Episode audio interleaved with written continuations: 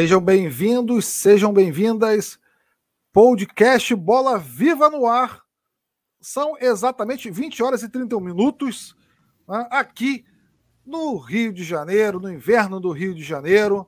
E hoje é o nosso 37 podcast Bola Viva, novamente com uma participação. Eu vou fazer a saudação a ele aqui, ele vai falar com a gente, vai fazer a, as suas honrarias. Nós vamos fazer as honrarias ao nosso convidado Dimas Júnior.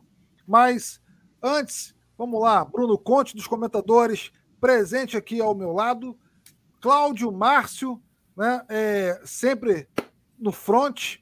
E hoje nós vamos debater, nós vamos, nós vamos falar, né, Cláudio? A gente é, tirando, negociou, nós conversamos, nós é, chegamos à conclusão de que seria importantíssimo nós trazermos o Dimas Júnior para cá, tá? historiador, escritor e também um colaborador, né? posso dizer assim, Dimas, do canal Bola Viva, para que nós possamos debater sobre Totalmente. os 40 anos do Sarriá, tá?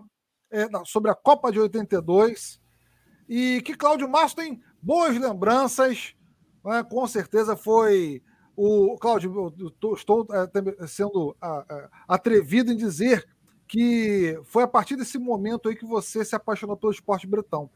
Né? Traumatizou muita gente, mas também cantou muita gente. Né? Um contexto histórico é, muito é, sombrio, mas ao mesmo tempo esperançoso. Né? Vinha aí a, vinha a redemocratização do Brasil, né? estava florescendo a redemocratização do país. E a seleção canarinho, né? ah, com Zico, com o Júnior, com o Leandro, com o Oscar, com o Éder, né, com o Serginho, com o Falcão, com o Sócrates. Né? É, foi uma seleção que, digamos que, fez com que a gente, até hoje, discutisse o que é futebol. Né? Será o que, é, o que a gente joga hoje? É Claro, respeitando o futebol moderno, o futebol mudou muito, né? Nós temos hoje variações táticas, né? nós temos hoje é, o futebol como uma forma de entretenimento, a gente tem o futebol ah, como um olhar, né? É, tanto voltado para o lado do senso comum, quanto né, como Bola Viva faz, que é até mesmo do ponto de vista crítico, social, né?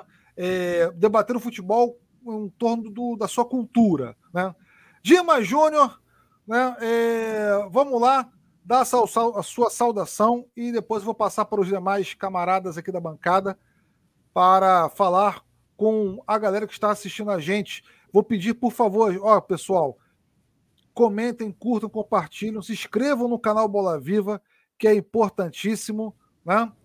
E vamos nessa, vamos debater sobre a seleção de 82.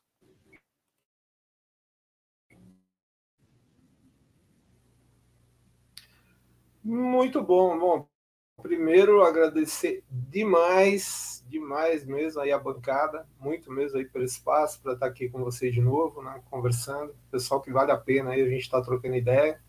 E olha, eu vou hoje pedir que vocês me cassem a palavra toda vez assim que for importante, porque é, 82 é um assunto que me torna um homem inconveniente, assim, né, basicamente do ponto de vista da discussão da, dessa seleção brasileira e do, do 5 de julho, que eu faço sempre a brincadeira, assim, a meu 16 de julho pessoal, né?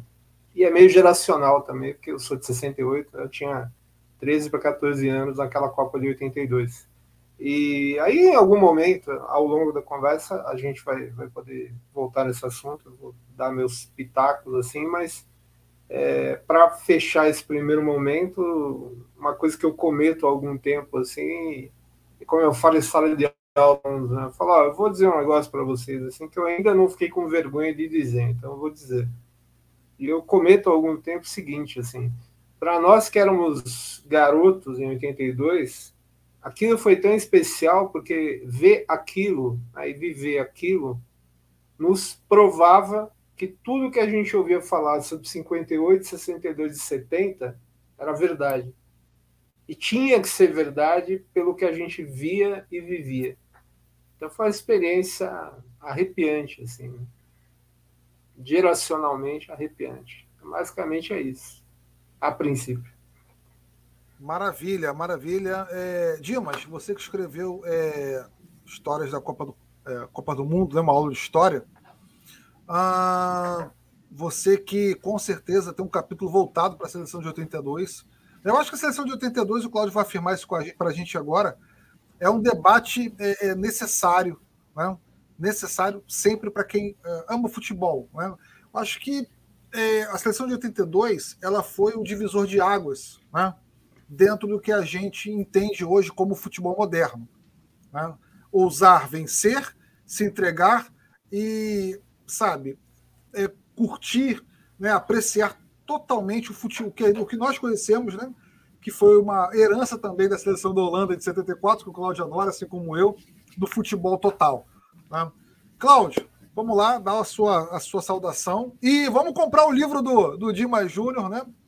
É, Copas do Mundo, uma aula de história. Né? Já está na segunda edição, né, Dimas? Você vai falar é, sobre isso aqui no podcast, no nosso canal Bola Viva, ou no videocast, como você preferir. Cláudio, vamos lá. Boa noite, Tunai. Enorme prazer estar contigo mais uma vez aqui no, no Bola Viva, né? 37 né? edições aí, bacana demais. Prazer enorme estar aí com o Bruno. Boa noite, boa noite, Dimas, para a gente poder conversar muito sobre 82, que, como o Dimas falou, né? Eu era um pouco mais, mais jovem do, do que ele, agora as coisas se inverteram, né? Que eu tô com a aparência mais velha do que ele, mas é, eu tinha 9 para 10 anos em, em 82, assim, foi a Copa que por todas as coisas, né, assim, é... De fato, 78, né, eu tenho pouquíssima memória, tinha, tinha 5 para 6 anos, então, assim, não, não, não acompanhei de, de fato, mas é, por N razões, né, eu morava numa vila, em Vila Isabel, no Rio de Janeiro, as casas enfeitadas, bandeirinhas, a música, né? A gente vai falar dela daqui a pouco, né? Voa, canarinho, voa, mostra para esse povo que és o rei. Então, assim, né? Júnior, o pessoal no ônibus, aquela loucura toda, né? Assim, o garoto, né? Com, com o mascote da Copa, o Naranjito, né? O Naranjito, para os espanhóis, cara. Então, assim, é... e ao mesmo tempo aquela coisa tão doída, né? De você imaginar que tá vendo um futebol tão belo e, e naquele momento a gente imaginava que talvez o Brasil nunca mais fosse ser campeão mundial de novo, né? Assim, se você tinha um time daquele e não conseguiu ganhar, é, parecia que tudo estava tudo tava perdido, mas isso é isso é papo para daqui a pouco, né? Uma, lembrar e reforçar o pedido, né? Comprem o livro, né? Copas do Mundo, uma aula de história aí do Dimas Júnior, importante e necessário aí para a galera, não só da Copa de 82, mas fazer, né? Todo, né? É, uma retomada desse processo importante aí da, das Copas do Mundo, aí na construção identitária, nacional, aí, não só do Brasil, né, mas dos cidadãos e cidadãs, nesse momento tão crucial da nossa história. Vamos nessa. Vamos nessa, vou fazer a saudação aqui ao Bruno Conte. Bruno, é, você com a sua belíssima camisa lusitana né, da seleção portuguesa, né, a seleção portuguesa, eu não curto muito o futebol da seleção portuguesa, acho que ela poderia jogar muito mais do que, né, é, do que ela propõe. Mas, vamos lá, nós não vimos a Copa do Mundo de 82, nós fomos. Nós somos filhos da geração 94, está tão criticada, e no meu ponto de vista, tá, Cláudio? Injustamente, a seleção de 94, mas a hora que nós tínhamos para comemorar foi minha primeira Copa, então eu não admito que ninguém fale da, da seleção de 94, tá? Por favor. É, vamos lá. Bruno, a gente não viu 82, né? nós não vimos a, a, a geração né? É, que encantou o mundo, né, Bruno? Apesar ah, da, da, derrota, da, da, triste derrota, da, sabe? Eu, eu, acho que machucou tanta gente, né, aquela derrota para a, a Itália. Né? Eu estou falando aqui como uma pessoa, né, como historiador, como jornalista, que é aquele, aquele que escutou, que ouviu pessoas, né? É, familiares, amigos, colegas, né, grupos de trabalho. E a, a, a, é a esperança por um Brasil melhor né, mais alegre, mais justo, estavam em cima da seleção de 82. Né? Eu tive a oportunidade de ouvir um grande colega de trabalho, né, o, o grande Bruno, né, e que ele disse, disse da seguinte forma: o Brasil estava no bom, batendo na porta da redemocratização. Né? É, e vem a seleção de 82, imagina o Sócrates campeão do mundo. naquele contexto histórico. Né? Imagina o Sócrates da, da, da, democracia corintiana, Bruno. Bom, é, Brunão, Tunai, boa noite. Diga. Só antes do boa noite do Bruno, não vou falar mal da seleção de 94, não por hora. Se 94 tinha um clamor pela convocação do Romário ao longo das eliminatórias, né, para o Parreira, em 82, Sim. cara, quem não, quem não assistia, né, o Vivo Gordo, oh! né Dimas, e assim, é, o Zé da Galera, toda noite no orelhão, com a camisa Bota da. a ponta. Bota a ponta, Tele. Então, assim, esse, esse tipo de ressalva, só para pensar que era tudo maravilha, que assim, havia também dissonâncias lá em 82, né? Tinha gente que estava questionando o Tele por, pela falta de ponta e uma série de outras coisas. Mas, perdão. A gente vai passou depois. aí querendo passar por cima de você caso você fale mal da Copa de 94. Mas vamos lá. Acho que não, cara. Tem moto não, eu tô trancadinho aqui no. no... Em Rio Bonito é, é, difícil ter moto essa hora foi, da noite. É interior do estado né? do Rio de Janeiro. Foi, foi retaliação do Bruno Conte, né? Vamos nessa. Bruno Conte, boa noite, querido. Não foi aqui não, Cláudio. Boa noite, Tunai. Boa noite, Cláudio. Boa noite, Dimas. Boa noite quem está nos acompanhando aqui no canal Bola Viva. Mais uma vez um prazer aí participar como convidado da, do Comentadores, representando o pessoal lá do Esporte Clube, o Alexandre, o Rodrigo, o Antônio, o Lucas, enfim, o, o Felipe, o pessoal lá que faz a Comentadores Esporte Clube. É sempre muito bom participar com vocês aqui. Realmente eu não vi essa Copa de 82, sou de 90, né? Então, de verdade, eu sou mesmo é, primeira Copa aí. Na verdade, eu nem me recordo muito também 94, viu, Tonai? A minha primeira Copa que eu recordo é 98. Ixi. A Copa que eu recordo mais é 98. É, mas é óbvio, eu sempre, como, como amante do futebol, gosto também, gosto, gosto de acompanhar e pesquisei, e já li muita coisa, vi muitos vídeos da Copa de 82, de jogos, lances, enfim. É, e realmente aquela seleção era uma seleção espetacular, né? É, e a Copa de 94, só para complementar o Cláudio, né? Copa de 94 a seleção não era o espetáculo que era, mas ganhou, né? Então por isso que às vezes fica aquela cisma, né, de ah, joga bonito, mas perde, então é melhor ganhar, enfim, acho que isso a Copa de com a vitória de 94 mudou muito o futebol no Brasil, né? Acho que abandonou um pouco aquele futebol arte por conta da vitória da Copa de 94. Eu tenho, tenho essa impressão, mas eu preferia muito mais a seleção de 82 também. Não, sem dúvidas, né? É, é, é, tem um gol lindo, né? É, Cláudio vai com certeza comentar, que, na minha opinião, é um dos gols mais fantásticos da história do futebol. Né? Mesmo, não ter, mesmo eu não ter é, visto, né? Que foi o gol do, do Éder contra a Escócia. Uma jogada espetacular, né? um gol lindo por cobertura. E é, o Cerezo, né? Eu, eu, eu, de todos eles, né? Claro que você tem o Zico, você tem o Sócrates, como eu falei, você tem o Falcão, né? mas eu, como eu gostava e via, tive a oportunidade de ver Toninho, Cerezo jogar, Toninho Cerezo jogar, né? É, no São Paulo, inclusive, né? Ah, mas vamos lá. É, hoje, né, Cláudio? Por falar em futebol, é, é inadmissível o canal Bola Viva não fazer o comentário. 105 anos de João Saldanha, né? Que nós possamos ter a coragem né, é, do velho Saldanha. 105 João anos, sem João, João Sem Medo. João Saldanha que nasceu, coincidentemente, no dia 3 de julho de 1917. 1917, lembra alguma coisa para você, Cláudio? Então, nesses tempos de apagamento, né, uma certa revolução aí num certo país aí que era né, depois passou a ser composto, né, por mais 14 repúblicas, né? E o próprio João Sem Medo, né, era filiado, né, ao partido que foi fundado justamente por conta né, dos, é, das ondas aí dessa revolução, né? Ano da Revolução Russa, né? De tanta, tanta importância aí para a construção, né? Mesmo com todos os questionamentos que a gente pode fazer, né? Mas na luta por uma sociedade mais justa, igualitária, né? Por um homem menos egoísta. João né, Saldanha é fundamental. E essa é uma outra discussão, tá? E eu já estou te propondo o convite agora, viu, Dimas? Pessoal, que não foi combinado lá na frente, quando a gente for falar de 70, voltar porque tem um apagamento, não é, Dimas? O pessoal acredita tudo ali ao Zagallo, e quem monta a seleção de 70 é o João Saldanha. Mas a grande imprensa aí, vários livros, acabam negligenciando ou intencionalmente ocultando o grande papel de, do João Saldanha na montagem e na preparação daquela equipe lá até 69 para a Copa de 70. É, em certa e... medida, o, o Zagallo chega e, e dá continuidade ao trabalho, né? em certa medida. Sim. Olha só, é, é impossível a gente falar da Copa de 82 sem falar também é, do, para mim, o narrador dessa Copa. Né? Os gols que ele narra assim, é uma forma extraordinária. Aliás, eu adorava Luciano da Vale como narrador. Assim, ele, é, ele fazia com que a gente torcia para a seleção de uma forma, sabe, extraordinária. Quem, é, quem eu gosto muito de voleibol, o Cláudio deve gostar também, talvez o Dimas, o Bruno.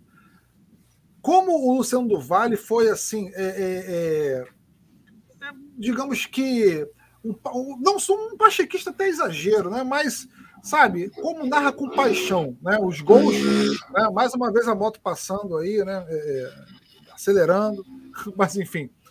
Como o Luciano do Vale, ele teve a capacidade, tinha a capacidade de, sabe, com sua tonação de voz, é do Brasil, é do Brasil, é do Brasil, é do Brasil, com um grito de gol. Principalmente os dois gols do Brasil contra a Itália, né? É, daquela fase, que, olha, é, como a gente conseguiu perder esse jogo? Né? Parece que né, o que, que faltou? Né? E o Luciano do merecia narrar o Brasil campeão do mundo daquela Copa. Né?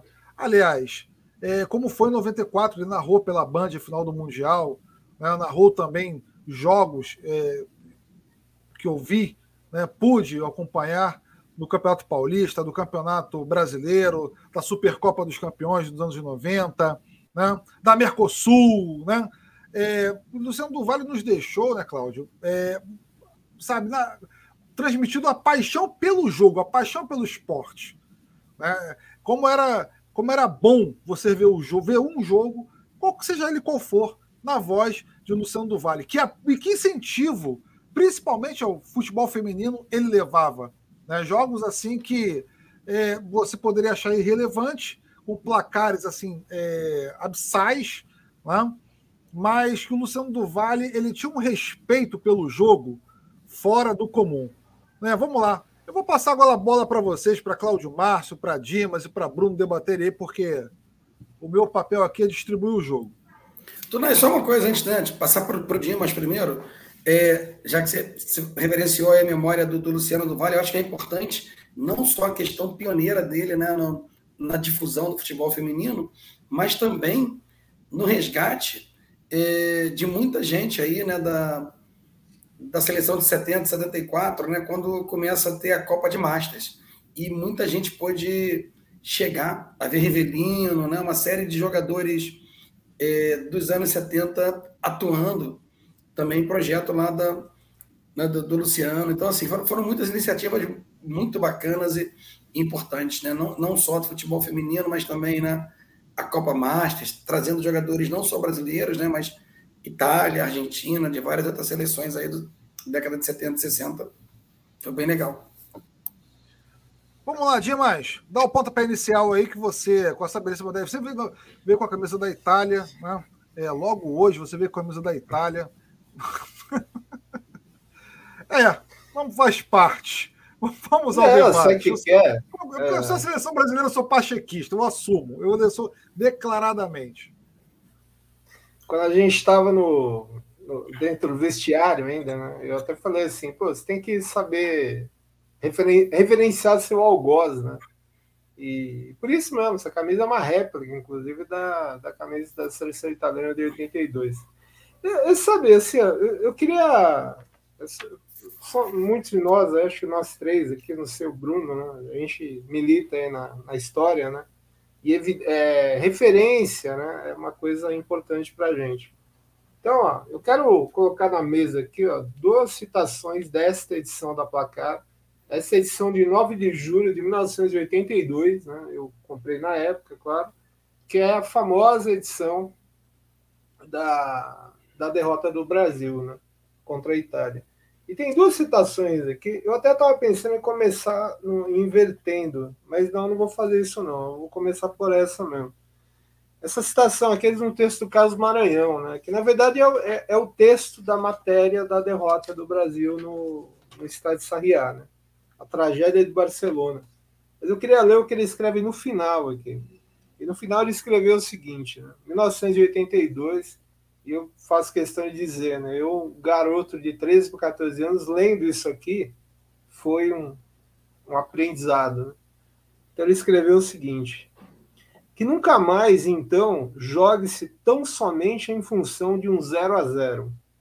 Que se abandonem as retrancas, que se abomine a covardia e que se pense em futebol como uma manifestação da arte brasileira, mesmo que o preço de se acreditar numa profunda convicção seja dilacerante como o 5 de julho. Então, é difícil, né? a, a, profundidade, a, a, beleza, a competência de, de um texto desse, assim, né? para pensar o jogo. Né? Eu acho que eu sou muito feliz de ter vivido, ser da, da geração que viveu isso. Assim. Eu queria terminar com uma outra citação, aí é um negócio incrível, não para vocês são do Rio, né? porque o texto é um texto do Marcelo Rezende, ou Marcelo Rezende, né? foi enviado lá para Barcelona. E aí ele descreve o seguinte, né? O mesmo futebol que o menino Tele, aos nove anos de idade, carregado pelos pais para um piquenique na cidade de Leopoldina, em Minas Gerais, pensou ser o jogo do futuro. Ali, à beira de um campinho de várzea, ele viu um time de rapazes correndo, lutando, se deslocando, centroavante fazendo papel de zagueiro, zagueiro sendo ponta, armador como lateral e goleiro de goleiro.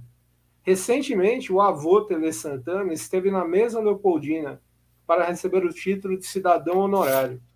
E, para espanto de alguns velhinhos, recitou os nomes que gravaram na memória de menino. E aí o Tele teria dito o seguinte: o time que inspirou a seleção brasileira foi o daqui, formado por Monganga, Maurinho e Batista, Pitim, Domice Quadrado, Vicente, Geraldino, Daia, Caturé e Elair.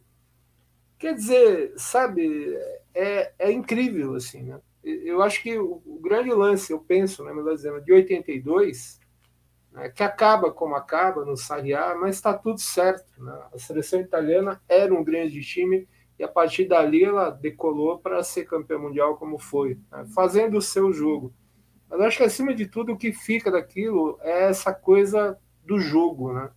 A, a beleza do jogo, o amor pelo jogo, assim.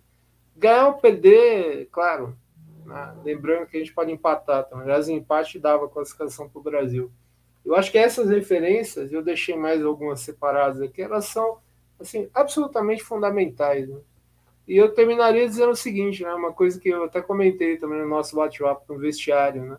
Hoje mesmo eu vi no Instagram voltar aquela história do é, perdeu porque não soube jogar fechado, não sei mais o que. O que em si já é triste, né? Aí vem um, eu estava falando aqui pro Cláudio, né? O primeiro comentador, assim, aí a, aquela clássica, né? É, também o gênio Tele não coloca o Batista para jogar. Batista não estava nem no banco, meus amigos. Ele estava machucado, né? tomou uma entrada violenta do Maradona no jogo contra a Argentina e foi expulso. Perdeu porque perdeu. Sabe? Eu tenho em algum lugar dessas placares aqui uma frase muito bonita também de um texto em que alguém, eu não vou lembrar agora quem, comete o seguinte: a culpa é desse maravilhoso jogo chamado futebol. Eu guardo essa sensação assim né, do que foi 82. Foi, só aproveitando, né, o que você falou, né? E, e na mesma linha, né? E, e contexto é tudo, né? Para nós história, é fato, né? Na, naquele ano, Tunai, e eu me lembro disso porque é o dia, dia do aniversário do meu pai, né? Aproveitar e mandar um beijo para ele aí, né? É, tudo correndo bem. Janeiro próximo ele completa 80 anos, né? Que assim seja.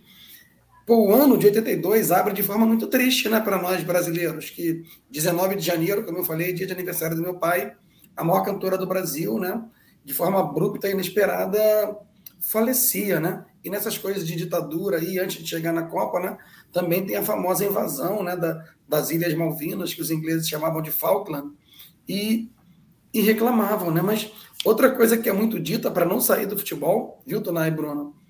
E nessa linha que, que Dimas fomentou aí, ou, ou levantou essa primeira bola, ah, mas se o Tele tivesse, tivesse escalado o Roberto, nós teríamos ganho. Três coisas, em uma só.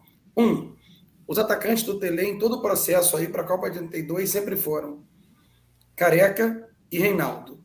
O, o René teve problemas pessoais e políticos com o Reinaldo em 81, por conta da questão política e por conta da amizade que ele tinha com o Tucci, não? um radialista lá da Rádio Confidência, o Tele começou a falar ó, que jogador de futebol não tem que andar com homossexual, enfim, terrível outros tempos, né? a gente tem que, que frisar isso, mas o Reinaldo, inclusive, foi muito prejudicado na carreira por conta desse preconceito. Então, o Reinaldo não foi, e essa acho que é o dado mais importante, porque o Roberto foi no lugar do Careca, que é cortado dias antes da Copa. Machucou, né? Isso. O Tele já tinha levado Careca e, e Serginho, e ele leva o Roberto. Mas o Roberto Dinamite, então no auge da carreira, não ficou em nenhuma partida, né, Dimas, no banco daquela Copa. Então o Roberto não podia ser usado em nenhum jogo, como o Batista, que o Dimas bem lembrou, também não podia ser usado. Por quê? O Tele, o Tele nunca viu o Roberto como opção para o time dele. E cabe a nós respeitar. Né? Para ele, o goleiro era o Valdir Pérez, existiam outros goleiros aí, o pessoal fala nisso antes, mas tem que se lembrar que no ano anterior o Valdir Pérez tinha sido eleito o melhor goleiro do Brasil, né, ganhando a bola de prata. Então, assim, depois parece coisa de, de, de, fato consumado, né? De, como o Dimas falou, de comentarista de derrota, né? Seria até cômodo, né? Falar, ah, mas o Roberto não tem sim futebol, né? Se a gente fosse pensar no Maquiavel aí, Nicolau Maquiavel, Niccolo Machiavelli, a fortuna bafejou os italianos, né, os deuses do futebol naquela tarde quiseram que, que o Paulo Rossi, que voltou de uma suspensão enorme, fizesse três gols depois de passar toda a primeira fase sem fazer nenhum gol. É isso. Bom, olha só, vou fazer a saudação né, a quem nos assiste, a quem dá esse privilégio né, para gente. É... Quem está online aqui é o Web Rádio Censura Livre, né, pedindo para a galera participar do podcast, se inscrever no canal. Também se inscrevam lá, no, lá na Web Rádio Censura Livre, pessoal. É muito importante que vocês é, se inscrevam lá, né? é, assistam né, a, pro, a programação, né, um jornalismo crítico, independente e com muita responsabilidade de, de debates né, importantíssimos né, de, de, todos os setores da nossa sociedade. Um abraço aí para os comentadores do Esporte Clube, que o, pegamos emprestado aqui o Bruno para poder né, debater com a gente, para poder conversar. Né? Uh, Rodrigo, boa noite, Rodrigo, nos acompanhando. Harley Oliveira também. Adriano Tardoc e o nosso grande editor, né, o nosso Tele Santana, né, que é o Antônio de Pádua Figueiredo, né, que está aí dando essa força para o canal Bola Viva através dessa parceria também, através da Web Rádio Censura Livre. E eu vou fazer um pedido a vocês, né, por quê? A Web Rádio Censura Livre, gente, ela se mantém né, através é, de um sistema de financiamento coletivo, né, de uma rede de apoiadores, que é uh, apoia-se, né? Que é o apoia-se, apoia.se barra CL Web Rádio. Né? Está lá escrito no, no nosso canal, no, na nossa live, né? é, para manter aí a, a Web Rádio Censura Livre, toda a sua programação de pé, é, uma programação progressista, né? democrática e que luta diariamente aí pela mídia independente. Então, seja um colaborador e pare de ficar dando trela né, é, para determinados programa, programas né, de pseudo-jornalistas aí que gostam de se intrometer na vida privada e acabam fazendo estragos né, na vida de é, pessoas, né, de, ser de, de, de gente né, que merece é, respeito e precisa né, é, viver com dignidade, né, pessoal? Então vamos lá, vamos seguir aqui com o nosso é, debate. O Adriano Tardoc né, tem aqui o comentário.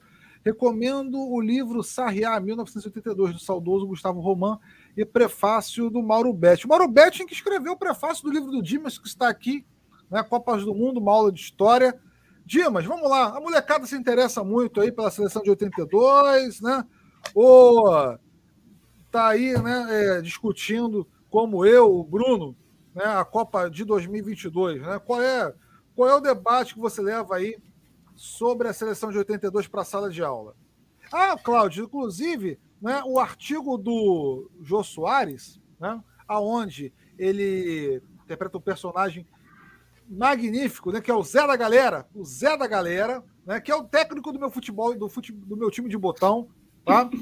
Ele disse que se escalasse a seleção de 81 do Flamengo, poderia ser campeão do mundo, né? 82.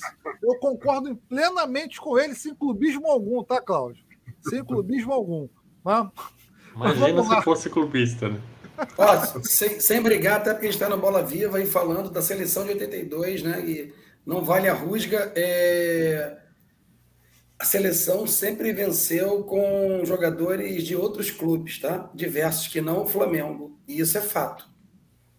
qual o grande craque? Qual grande craque do Flamengo liderou a seleção para o título? Você tem do Botafogo, tem do Palmeiras, tem do, tem do Corinthians, tem do São Paulo, poderia ter tem sido, do Vasco da Gama. Poderia ter sido 58, o Joel e o Dido, mas tinha um Pelé e um Garrincha lá, né? Vou fazer o quê?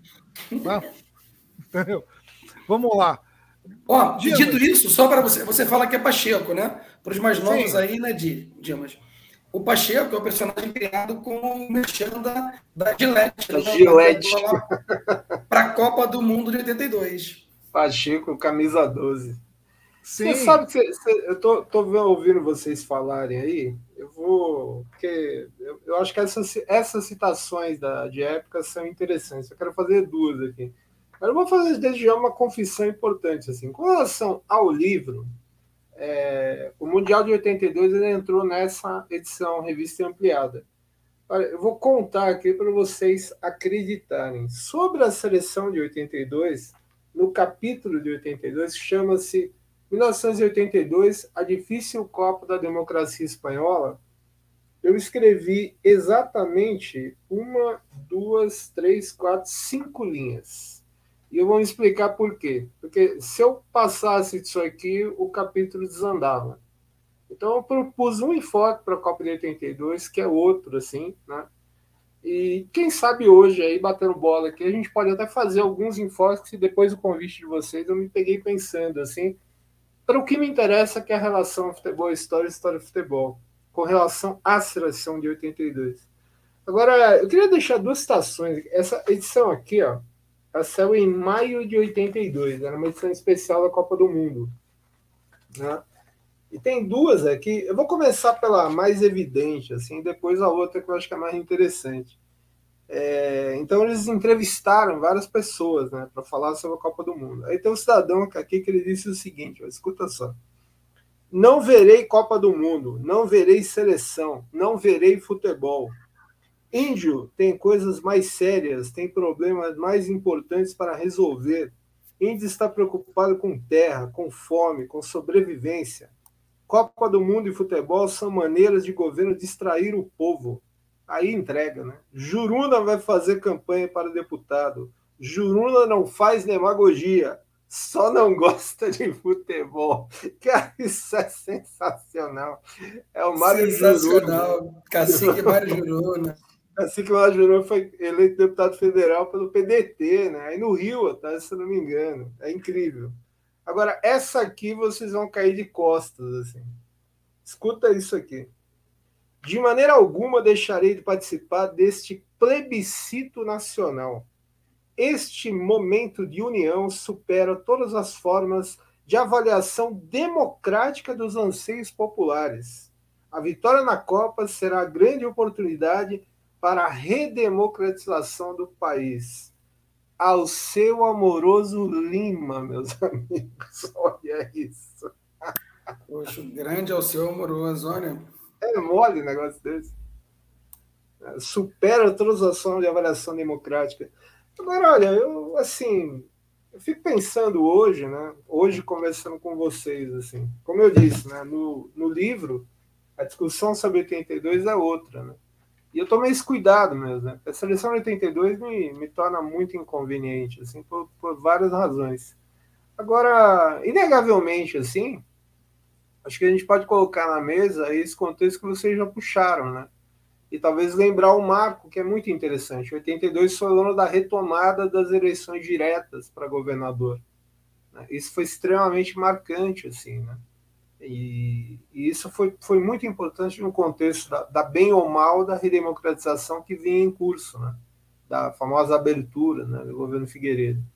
Acho que talvez, de certa forma, aquele time do jeito que ele era, né, ele, ele refletisse um pouco isso, embora ele fosse formado e liderado por uma pessoa extremamente conservadora, né, como vocês já lembraram muito bem. O Tele, pessoalmente, ele era um, um mineiro conservador. Né? Tem uma fala do Sócrates, em algum momento, depois da Copa do Mundo, que ele diz isso. Eu falando que imaginei que ele me dá tão bem com uma pessoa conservadora como o Tele. O Tele tem um perfil conservador, né? Mas, ao mesmo tempo, ele criou uma das experiências mais incríveis da história do futebol mundial, não só do futebol brasileiro. Eu brinco muito com os alunos em sala, eu falo, se tem uma coisa que caracteriza a história do Brasil é a contradição, né? Nós somos a contradição permanente, assim. Acho que 82 passa um pouco por isso. Eu queria fechar o passe assim, é, citando uma coisa, eu estava lembrando hoje, tem um livrinho, tá na minha estante, que é uma coletânea de charges do Pasquim. E tem muita coisa de futebol, né? E tem uma que é muito engraçada, assim, que é um general né, dando entrevista de um lado e o Tele dando entrevista do outro. E aí o general fala assim: continuamos fiéis aos ideais de 64. E o Tele do outro lado está falando assim: continuamos fiéis aos ideais de 58, 62 e 70. É fantástico, assim. Né? Acho que talvez, em certa medida, a seleção de 82 ela metaforize, né? se é que existe essa palavra, um pouco tudo isso também. Os tímidos passos da redemocratização. Perfeitamente, né? Olha só, o Hélio Guimarães acabou de chegar aqui, né? Saudando a nossa bancada, né? Bom programa aos amigos. Valeu, Hélio Ricardo, grande abraço para você e muito obrigado né? é, por você estar nos acompanhando agora, 21 horas e 8 minutos. Uh, Cláudio, é, dentro dos três jogos, eu vou falar sobre futebol, né? Algo que aconteceu dentro de campo. Né? Tivemos cinco jogos, né? É, de 82, que foi Brasil e União Soviética, 2 a 1 Brasil e Escócia, 4 a 1 Brasil Nova Zelândia, 4 a 0 Brasil Argentina, 3 a 1 inclusive com a expulsão do Maradona, né? É, e o fatídico 3 a 2 né? contra a Itália. Né? Um jogo que foi muito franco. Né? É, dentro desse, desses quatro jogos, Cláudio, cinco jogos, né? Perdão. É, qual deles assim, te encantou mais? Assim? Foi o ápice daquela seleção? De, de, foi o, que você pode considerar de tudo que foi magnífico dentro do futebol para você? Então, né, como o Dimas falou, né, eu também era um garoto. Em 82, né, assim, a primeira vez assistindo mesmo uma Copa do Mundo de verdade, 78 seria leviandade falar que eu que eu acompanhei, né? E aquela coisa da estreia na Copa do Mundo, né, assim, parando depois, né, se falar que eu percebi isso naquele, naquele dia seria leviano. Eu não sei como é que é a percepção do Dima desse jogo. Mas, mas hoje, hoje é nítido né, que quando a gente revê, eu já pude rever o, o jogo Brasil União Soviética, quando passou o videotape né, da, da Copa, todos os jogos todos, a seleção soviética foi muito prejudicada no, no jogo com o Brasil. A arbitragem foi muito muito tendenciosa para o time brasileiro, que inequivocamente era um timaço, e o Brasil vence, né? Da mesma forma que, só para ter um parâmetro, para não achar que é coisa conversa, de falar que roubavam os comunistas, na abertura né, da Copa de, de 86, o Brasil também acaba favorecido no jogo contra, contra a Espanha, né? Uma virada também muito questionável. Mas o jogo que me marcou demais naquela Copa e que, e que fez imaginar que que o Brasil ia ser campeão, e talvez por isso a decepção, é o jogo contra a Argentina, né? A Argentina, então, campeão do mundo, todo mundo falando do, do Maradona, o Brasil joga uma partida encantadora, né? E vence por 3 a 1 assim, um futebol vistoso. Acho que vale a pena, né? Até para rolar a bola aí para o Dimas também. E era a primeira vez, né? Assim, que a gente via tantas seleções numa Copa. Até então, a Copa do Mundo tinha só só 16 seleções, né? Foi a primeira vez que, que uma Copa do Mundo da FIFA foi jogada por, por 24, 24 seleções, né? E isso também fez aumentar, para a gente que estava começando a ver a Copa do Mundo na época, a quantidade de partidas, né? Que até então era 38, passaram a ser 52. E só para dar o contexto, né? Concordo, número, gênero grau com Dimas é importante.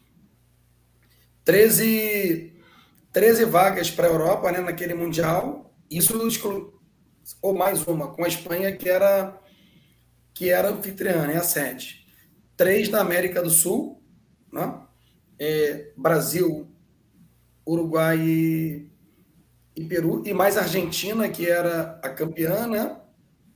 É, a África com CACAF, cada uma delas com duas seleções, e a Ásia e a Oceania, cada uma delas com, com uma vaga, né? Então, assim, tinha muitos debutantes em Copa do Mundo, como o Kuwait, assim, tinha coisas bem, bem bacanas, né? E uma coisa que para os mais jovens pode parecer estranho, né? Dimas já falou aqui, né? O Brasil jogava pelo empate. Nós tínhamos, né?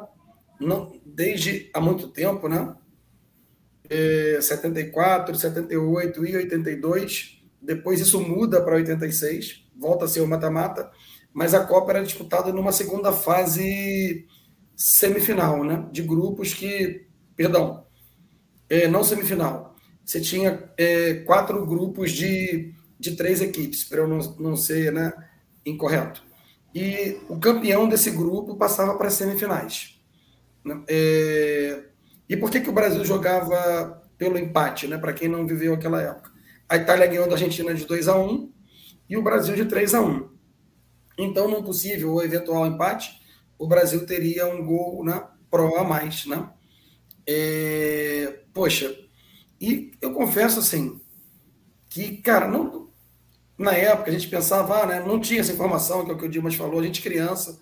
Ah, o Tele, não tinha que ter levado o Serginho. Cara, mas o Serginho também estava fazendo gol pra caramba. E, bom, o centroavante do Tele, em essência, eram Reinaldo e, e Careca, né? Mas, mas o primeiro grande jogo foi esse, né, Tonai? Então, assim, garoto, empolgado, depois de Brasil e Argentina, todo mundo achou, ou pelo menos eu achei, não sei como é que foi a, a sensação do Dimas lá na época, que o Brasil ia atropelar a Itália, ia atropelar quem viesse depois e ia, ia bater campeão do mundo. Pois é, olha quem está chegando aqui. É, tem uma mensagem aqui que eu. É, boa noite, amigos. É, estou no celular da mulher, Erivelton. É, tá certo, né? É, o importante é você acompanhar o canal Bola Viva, independente das circunstâncias, meu caro. Muito obrigado pela sua participação. Ele diz aqui que é, tinha um respeito muito grande pelo Tele Santana, né? todos nós. O Tele Santana foi é, um treinador do, do, dos times mais fabulosos que eu vi jogar, que foi o São Paulo de 92, 93. Né? Bom, Arley Oliveira, olha, aqui de Miracema, noroeste do Rio de Janeiro, saudações toda a gente aí de Miracema, noroeste do Rio de Janeiro. Né? E, Bruno, daquela seleção de 82, quem você levaria para o Corinthians? Escolhe um só. Fora o Zico, tá? O Zico não vale. Ah, eu levaria o que já era nosso, né? O, não, o Sócrates não, não, o Sócrates não, não vale também. O Sócrates era de vocês. então eu levaria o Falcão. Eu levaria o Falcão, então. Falcão? É, sim. Não pode sim, esquecer sim. do Juninho, que era reserva. É. Falcão. Ô, Tonai, eu vou ter que sair porque tem um, um evento, mas eu queria fazer um comentário sobre, sobre a Copa, enfim, o que a gente comentou aqui. O... A gente, a gente fala muito, eu gosto muito de futebol, porque futebol não é nem sempre o melhor vence, né? Acho que é um dos poucos, um dos esportes aí onde você tem uma seleção, um time, pode ter um time forte, mas o mais fraco. Aliás, a gente, quando não é o nosso time, né? A gente tem uma certa tradição em torcer pelo mais fraco no futebol, em outros esportes. E o futebol é um dos esportes que proporciona isso, né? Nem sempre o mais forte ou o melhor equipe vence. É, e o, o, Dimas fez um comentário na primeira fala dele, e o Tardoc escreveu aqui também no, no chat, que aquela seleção da Itália é, era uma boa seleção, né? A gente, a sim, gente vê o lado sim. do Brasil, mas o Brasil dúvida. não perdeu por uma seleção, não perdeu por uma seleção fraca, né? Tanto que a Itália foi campeã invicta daquela Copa. Então, às vezes a gente enaltece muito, vê uma com certa tristeza, né? aquela seleção do Brasil é fantástica e tal, é, e lamenta muito a derrota, obviamente, mas a seleção brasileira não perdeu para uma, uma seleção qualquer, não foi uma zebra a derrota. É, muita gente leva com dor, mas a gente tem que lembrar que a derrota não foi uma zebra. Foi um jogo bem aberto, como vocês já comentaram. Foi 3 a 2 o Brasil jogava pelo empate. E a seleção da Itália era uma seleção competitiva. Tinha, inclusive, lá, a gente estava comentando no vestiário, como o, como o Dimas falou, tinha lá o meu quase xará, né? O Bruno Conte no meio de campo, tinha o Paulo Rossi, tinha, tinha grandes jogadores daquela seleção italiana. Então, às vezes a gente lamenta, obviamente, pela derrota, mas tem que lembrar e enaltecer. O Taylor colocou a seleção italiana foi muito subestimada. E realmente acho que foi muito subestimada mesmo. A gente, não sei se a gente tem um, uma paixão exagerada por relação de 82 nesse sentido, mas o, a Itália também era uma, um bom time. Eu acho que subestimada é, é, é, não seria a, a, melhor colocação. Eu, eu, tenho essa discordância aí do, do Bruno, que é, colocou as palavras do Adriano. A seleção de 82 vinha tão bem, né? É, até antes da Copa, fazendo jogos tão fantásticos, né? Que não é que tratou a Itália como mais um adversário, né? mas assim, o, alto nível de confiança era muito grande. Muito grande. Né? E o Adriano colocou aqui, né? É, havia grande expectativa em relação à seleção de 82, pois estávamos em processo de anistia e reabertura. Era o título do caminho da redemocratização das diretas já. Sim, existia esse, esse é, esse contexto histórico e o Sócrates pelo seu posicionamento político, né? o Osmar Santos no auge da, da sua comunicação. Né? Imagina o Brasil sendo tetracampeão mundial. Né? É, seria seria assim, uma Copa seria uma Copa Libertadora, podemos dizer assim, Dimas? Olha, uma ideia interessante, bem interessante. Assim. Eu acho que talvez você é, é um, uma possibilidade legal de se pensar, né? Talvez você tivesse um, uma, uma plainada de caminho da redemocratização bem interessante, bem marcante, assim, como alguém lembrou aí no chat, o próprio fenômeno da democracia corintiana, né, que estava em curso naquele momento, foi extremamente interessante, muito reflexo né, do, do tempo que se vivia. É, eu acho que eu queria colocar duas coisas também, para além disso, né, mas é bem tentadora essa sua essa coisa que você colocou na mesa, Tunai. É, Bruno, uma coisa que a gente sempre não, pode, não deve esquecer, né? É que a primeira fase da seleção italiana foi muito ruim, né? E aí ficou aquela impressão de um time que, assim, que passou passando, né? empatando jogos, enfim. Agora, quando chegou no triangular, jogou muito, assim, e dali para frente evoluiu assustadoramente, assim, tanto que foi campeão do mundo. Eu tenho uma lembrança muito nítida, assim, no pós 5 de julho, de um jornal italiano que foi comentado na TV brasileira. Eu não lembro exatamente se a palavra é essa em italiano, se existe a palavra allora, mas eu lembro do resto da frase, que a manchete era Il Brasile siamo noi. Então, a tradução seria essa, né? Agora o Brasil somos nós, né?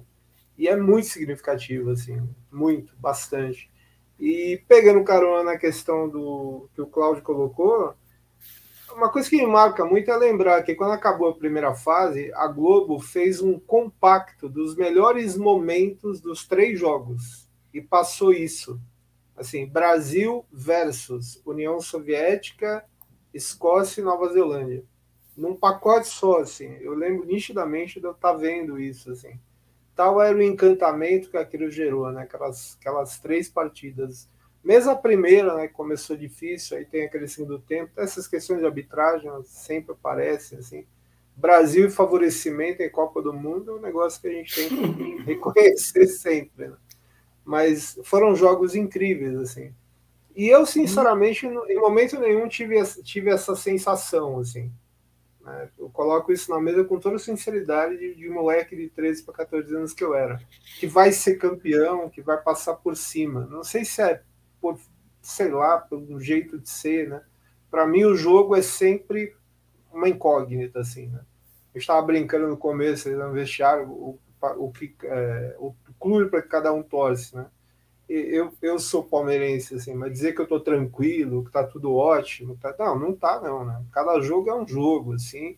Não, e está é sempre... tudo ótimo, assim. Não seja modesto, está tudo ótimo. Não, não é assim. modesto, não. É um jeito de ver o jogo. É sério, é um jeito de ver o jogo, assim.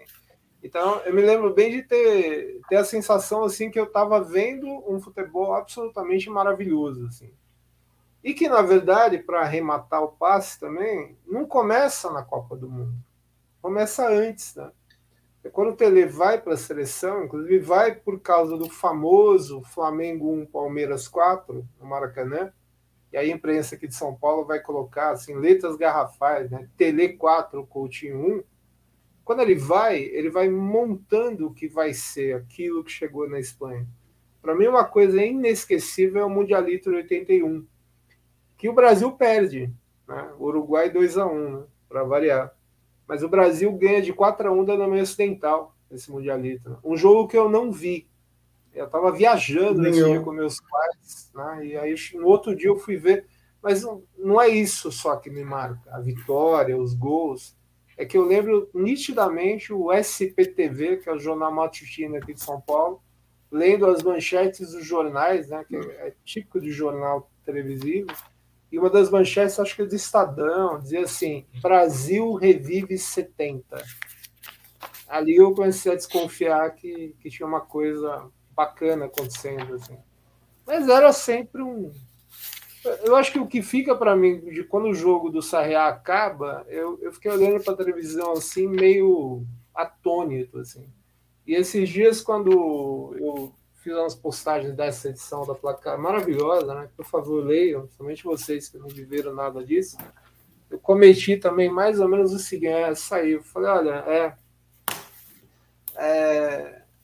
82, o 5 de julho, me ensinou assim que viver, é, lutar, vencer, ser feliz, sempre com a tragédia à espreita.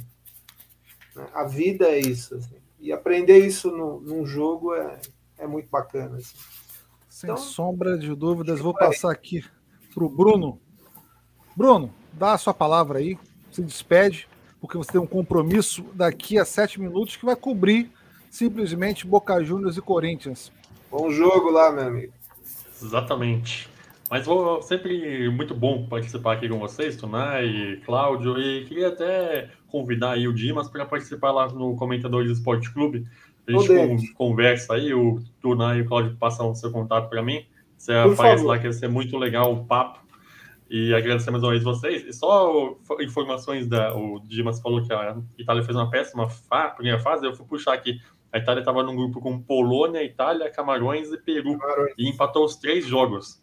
Empatou com a Polônia 0 a 0 empatou depois com o Peru 1 a 1 empatou com Camarões 1 a 1 E passa porque, passa porque fez um gol a mais, o Bruno. Empatou dois jogos por... em 1 a 1 e aí se classificou. Passa, passa porque fez um gol a mais que Camarões, não, porque fez o mesmo número de pontos de Camarões, inclusive naquela Copa lá, ainda a pontuação valia 2 a vitória e, e um ponto empate. Não tinha três pontos a vitória.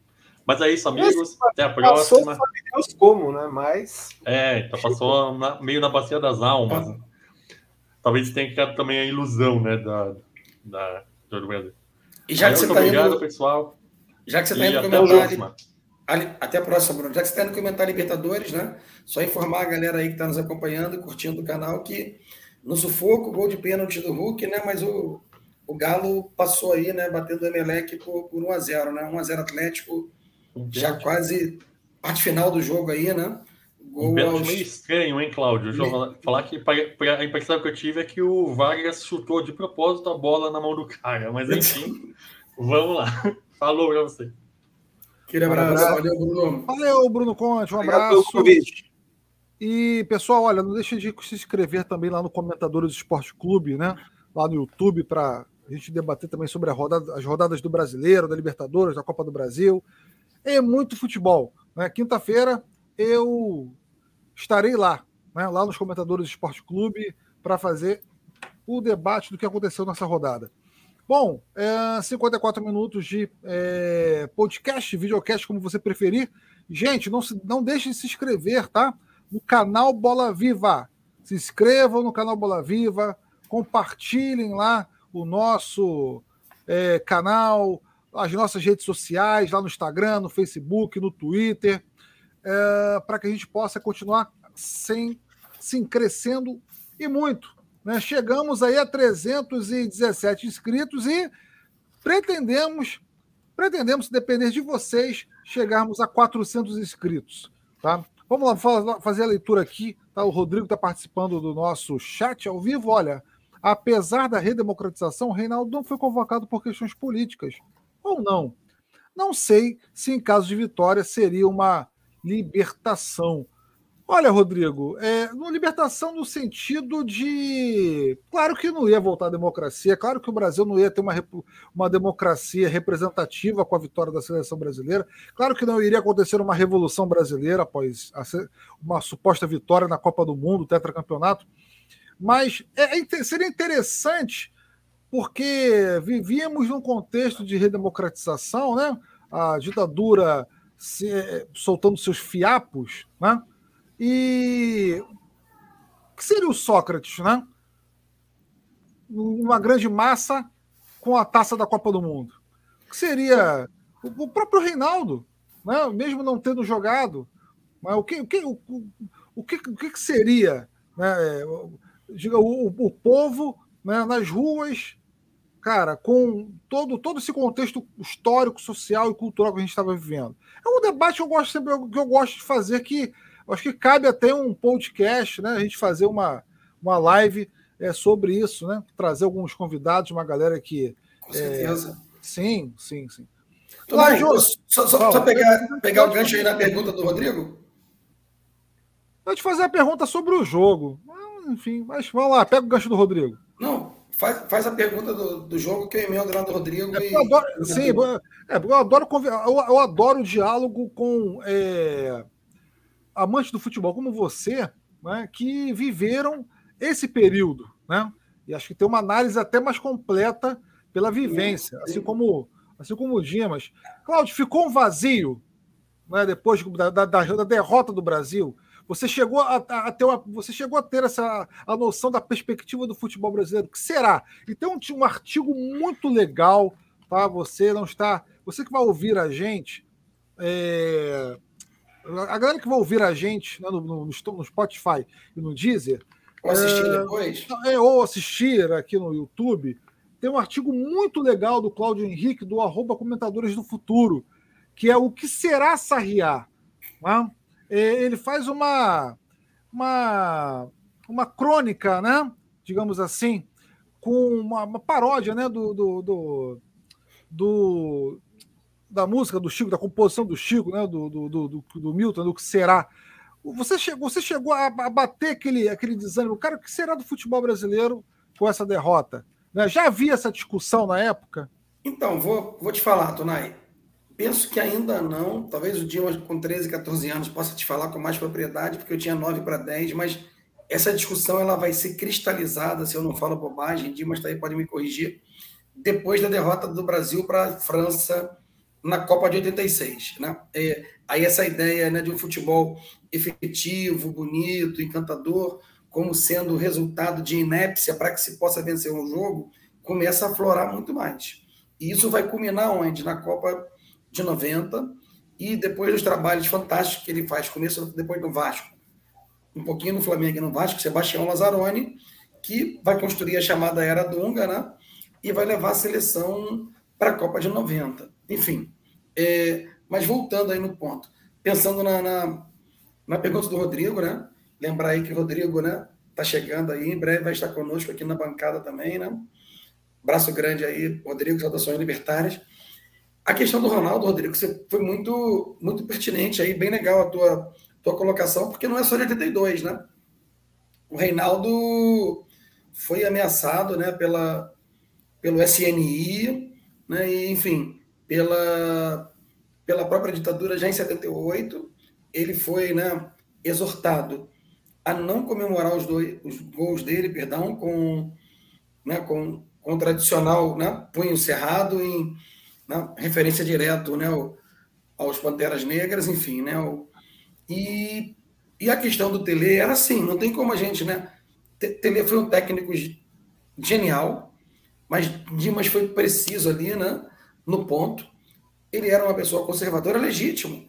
Ele é um homem, né, do, do tempo dele, enfim, né? Full tempo, né? É, e era, né, alguém de direita, conservador. A fala do, do Sócrates, né, que o, que o Dimas trouxe é bastante interessante nesse sentido, né? Nunca imaginei que pudesse o que, o que denota, né, o caráter também, né, é, ser ao mesmo tempo conservador, mas mais aberto a ideias diferentes, né, plural do, do Tele Santana, mas o posicionamento político, e aí aqui vale um ponto, né? Uma pena que nosso amigo Adriano Tardoc, que está no, no chat aí, contribuindo aí, né, ativamente com a discussão, não possa estar conosco hoje aqui, que enriquecer também o debate.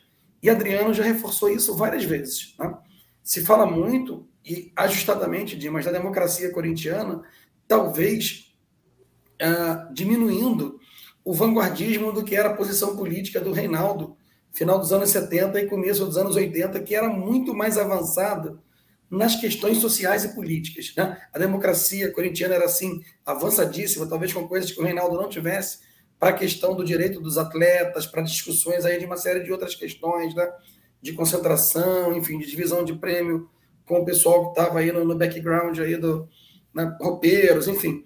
É, mas, de fato, Rodrigo, nesse sentido não seria libertação, mas ia, ia fomentar ainda mais, né, uma seleção que joga bonito é, e, e, talvez, né, pensando no que foi 78, né, uma seleção que estava representando talvez essa moribunda ditadura. E Tunai, sem vergonha alguma, eu posso né, falar aqui para você, para o dia, mas para todas, para todos, todos que nos vêm ou ouvem, ouvirão ou ouvirão, que pô, eu chorei demais, cara, quando acabou o Brasil e Itália. Assisti esse jogo no sítio do meu tio, né, irmão mais velho do meu pai, tio Carlinhos, é, 5 de julho de 82, né? Estragou a festa toda pronta lá, né, para todo mundo comemorar a vitória do Brasil. E não sei se era inocência, viu, Dimas, como eu te falei, mas a sensação do garoto ali empolgado é, era de que o Brasil ia atropelar mesmo. Todo mundo, né? Você tinha Zico, tinha Éder, tinha Leandro, tinha Júnior, tinha Luizinho, poxa, tinha, tinha Falcão, tinha Sócrates. O único que destoava, e mesmo o garoto podia perceber, né, era o Serginho. Né? Mas isso era, era a opção do, do Tele, e sempre reforçando que, que os atacantes dele né, eram o Reinaldo e o Careca. Ele não, o corte do Reinaldo, viu, Rodrigo, não foi pela questão. É claro que foi, mas o Reinaldo também se contundiu antes do Careca. Ele tinha, ele tinha sérios dele. problemas físicos, né? Isso. Só que o Reinaldo voltou a jogar, né? Muito complicado. É o Reinaldo voltou a jogar ainda antes do final da, da primeira fase, ou no começo aí da segunda fase, se eu, se eu não me equivoco. Mas o Careca não ia ter a mesma condição. Então ele preferiu não arriscar. se machucou. Se machucou, levou, levou o Serginho Isso. e levou o Roberto, mas sem acreditar né, no Roberto. O Roberto nunca, nunca foi alguém que tinha feito parte do grupo do Tele ao longo do processo de formação daquela seleção. Mas marcou sim, Tonai. Só acho que não foi a partir de 82. 82 é, é o começo aí dessa coisa, né, do futebol, mas isso vai se cristalizar depois de 86. Perdão pelo, né, pelo comentário mais longo aí. Não, o comentário foi longo e foi preciso e, e fenomenal, Cláudio. É, bom, é, a gente, nós que somos é, é, mais jovens, né, que começamos a acompanhar o futebol da geração 90, né, é, costumamos, dizer que temos saudades dos tempos que nós não vivemos. Né? Talvez pela identidade, né, pela carência né, é, de bons de bons gênios, né? Craques existiam nos anos 90, agora gênios não, gênios, né? Foram é, é, poucos, né? E, e, que isso foi infelizmente se perdendo, né? Cláudio, Dimas, né? A relação com a da seleção brasileira com a população, né, a gente até levou essa discussão para o Bola Viva diversas vezes, ela foi se perdendo demais. Né? Aí você tem um reflexo que é a questão econômica e social do país, né? Você tem aí é, líderes políticos, né, umas bestas, uns jumentos, né, é, que se apropriaram de símbolos nacionais, né, como se fossem deles, né? Olha, aqui é a camisa da seleção brasileira, né? Que se você é de direita, tem que torcer para a seleção brasileira. Ou seja, um discurso bem boçal, né? É, como, como se a seleção brasileira, o futebol, né, não tivesse um pertencimento de uma forma mais, uma forma ampla, né? É restrito só uma classe média, né? É, a jumentada, né? É, enfim. É, mas eu acredito, Cláudio, que é, isso vai mudar um dia. Não, não sei, talvez eu tenha seja eu seja sabe muito esperançoso, né? Talvez inocente. Não, cara, de vai, que vai essa, mudar sim. De que essa eu não digo essa paixão que o brasileiro tem, né, pelo futebol, né, com relação a você ir para a rua, para você pintar as calçadas, pintar os muros, levar essas levantar as bandeirinhas, que era uma coisa tão saudável, é algo que você. É, eu costumo dizer, tá, mas aí é algo é a leitura que eu tenho, né, de que o futebol tá, brasileiro, a, a Copa do Mundo né, de 82, né, já, que nós, já que nós estamos falando de 82, é claro que existem, existiram diversas outras competições, seleções, né, é, campeonatos, enfim. Mas a seleção brasileira, tá? É, o, o, futebol né, é um espaço de socialização. Né? Quando, e o churrasco diz muito isso, né? É, as, nas escolas, nos bares, nos restaurantes, nas praças, né? O quanto é legal a gente debater, é, o, a gente debater o futebol. Eu acho que isso né, acabou, mas eu acredito que isso possa voltar. Essa, essa, essa inocência do brasileiro em debater futebol e encarar novamente aí a seleção brasileira como o, principal atrativo? É, rapaz, sabe que tô, tô ouvindo vocês aqui, tô, tô pensando, né? Muito. Eu, olha, o que dizer, né? Eu, eu queria voltar nessa história do, do, do jogo, sabe? Da, da experiência do jogo, um pouco disso que você acabou de falar, né? Algumas questões do Reinaldo também. Vou começar por essas. É, eu estava ouvindo vocês falar e estava lembrando que é que eu teria que ir lá na parte de cima da estante, mas hoje eu estava separando essas, essas, esses exemplares da placar. Desculpa, a moto é aqui, viu? E tem uma coisa uh, no bojo dessa história da volta das eleições para governador que a placar fez é, que eu acho meio impossível que você faça hoje em dia, mas é, depois, se vocês quiserem, eu mando escaneado para vocês. A Placar fez uma matéria. A Placar fez uma matéria em que ela convidou alguns jogadores, é, o Sócrates, uh, o Cléo no Rio Grande do Sul, o Paulo Sérgio, que era goleiro do Botafogo aí no Rio de Janeiro, uh, e o Reinaldo. Eu acho que foram esses quatro seria assim: eu, governador. Então, para que os jogadores propusessem um plano de governo para os seus estados. Inclusive, é uma matéria muito interessante, assim, porque ela foi capa da revista. E o Sócrates escreveu um plano de governo. Escreveu assim mesmo. É impressionante. É muito legal, assim, sabe? E até da foto de capa é o Sócrates de terno e gravata na frente. Eu tenho essa edição, ô Dimas. Inclusive, então, o Adriano Tardoc, ele, ele o Adriano Tardoc, ele faz o comentário, que faz o comentário conosco no nosso chat, foi que me é, vendeu a revista, né? E eu tenho ela guardada com muito carinho. O Reinaldo, ele fala em socialismo. É nisso que eu queria chegar. É nisso que eu queria de socialismo chegar. no seu plano de governo. É Você falar de socialismo no plano de governo em plena ditadura militar não é fácil.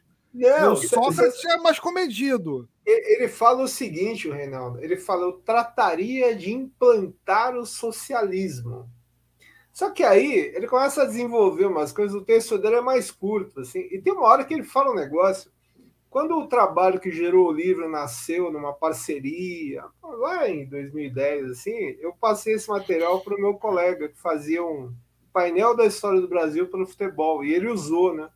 Tem uma fala dele no texto que ele, basicamente ele diz o seguinte: ele fala assim. é, naturalmente, todas as pessoas teriam a sua liberdade restringida. Aí eu fico lendo isso hoje e falo, é, é, sério, será que ele tinha noção do que ele estava dizendo? E aí a melhor parte é a parte final, em que ele fala o seguinte: claro que, né, apesar de estarmos buscando uma sociedade igualitária, alguns teriam algumas vantagens.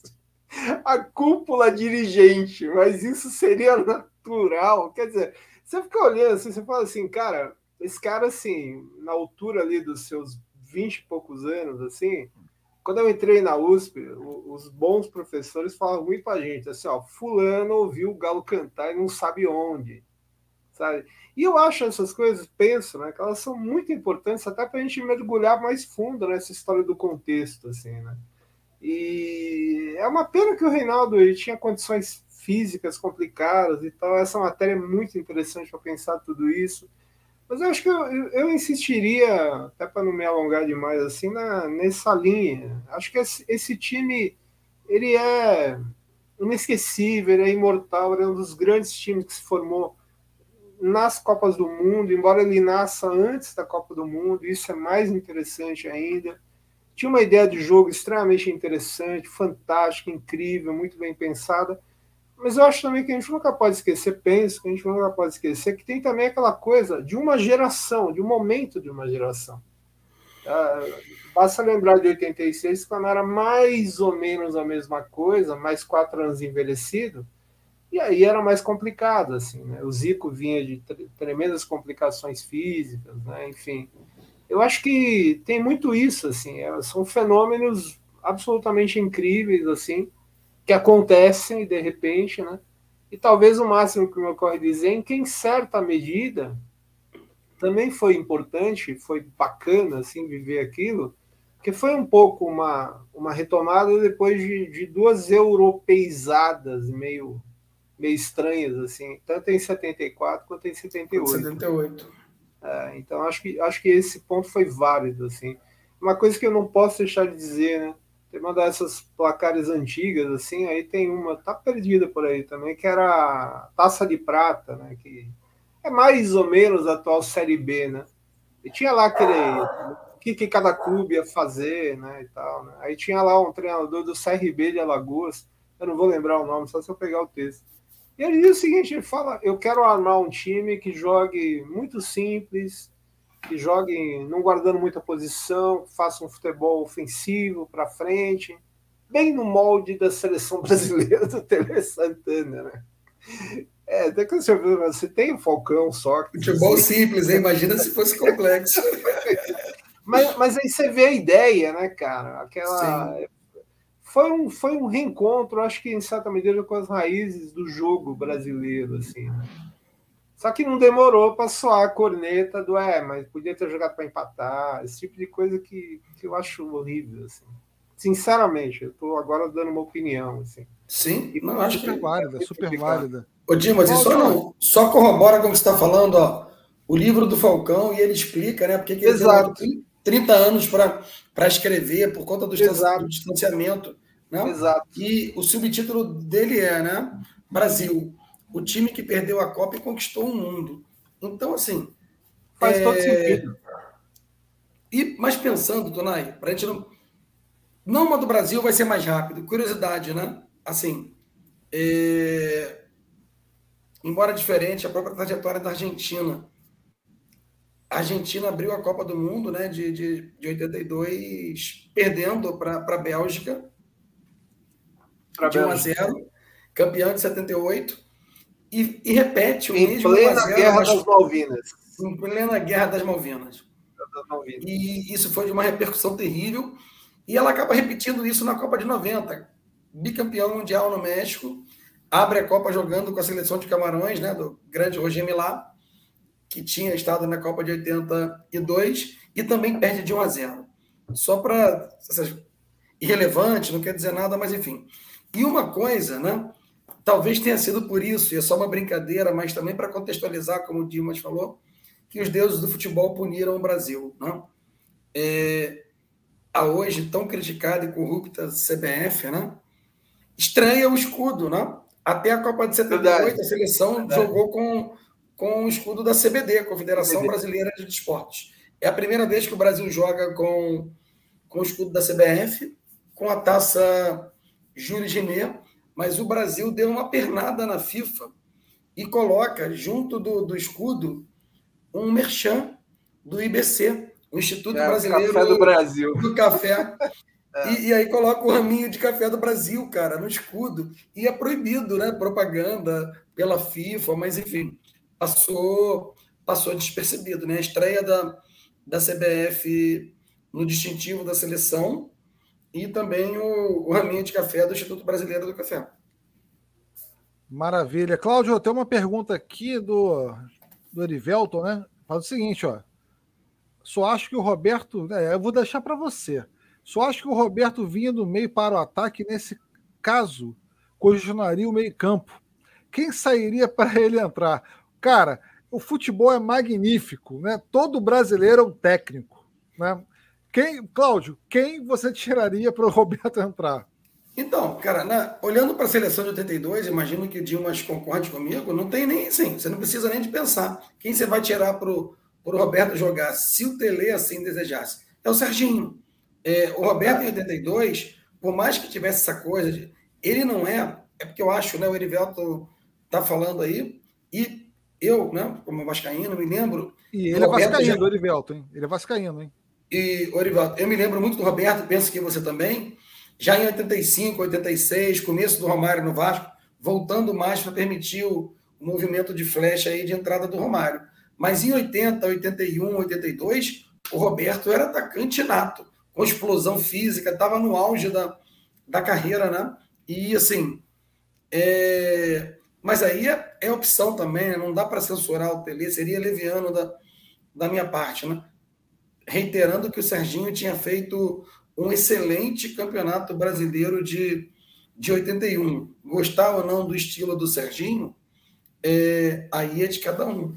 E também reiterando que, que os centroavantes do Tele, né, naquele momento, eram o Careca e o Reinaldo, ambos cortados por questões né, físicas e de contusão.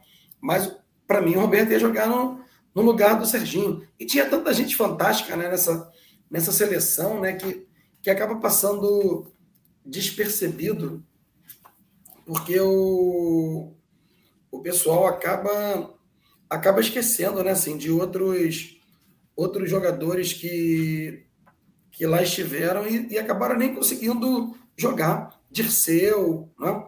É, tinha muita gente muita gente boa na, na seleção de 82 e gente que acabou não não entrando, né? Bom, o que, que ficou faltando? Né? É, o que, que, é, o que, que faltou? Por que deu, deu, deu errado? É, essa é a pergunta que acho que fazem. Bom, já vou responder, pelo menos é a, é a opinião que eu tenho. Coisas do futebol. Né? Futebol você, você pode ganhar jogando muito, você pode ganhar jogando pouco, você pode perder um jogo jogando muito, você pode ganhar, você pode, enfim, é, perder um jogo ou empatar, né? enfim, como falei, é, não jogando nada. Futebol é isso, né? É, acho que não tem explicação, não era para ser nosso, né? Era para ser dos Vai. italianos. Aqui, ó, Dimas leu, deixa eu só pegar. O Falcão, ele vira para cada um e aí ele fala: Poxa, eu tenho a camisa do Sócrates autografada, mas infelizmente, né? É, o Sócrates nos deixou. O Sócrates falece né, em 2011, enfim. E, e o Falcão escreve esse livro em 2012. E ele dirigiu uma pergunta para cada um daqueles jogadores lá, que estiveram em campo no Sarriá. Por que, que o Brasil perdeu a Copa? Cada um deles respondeu em uma, duas, três páginas. Eu vou ler a resposta do Falcão, que é uma síntese de, de todas e ele é o autor do livro. Ó. E, se você leu com atenção este livro, percebeu que ainda não respondi, como meus demais companheiros, por que perdemos para a Itália. Deixei minha resposta para o final, porque nesses 30 anos minha visão foi se modificando. Valdir Pérez disse que perdemos porque a Itália obrigou o Brasil a se abrir mais do que o normal. O que contraria a ideia né, de que a Itália era um time limitado. Né? Leandro acha que perdemos por causa dos nossos erros.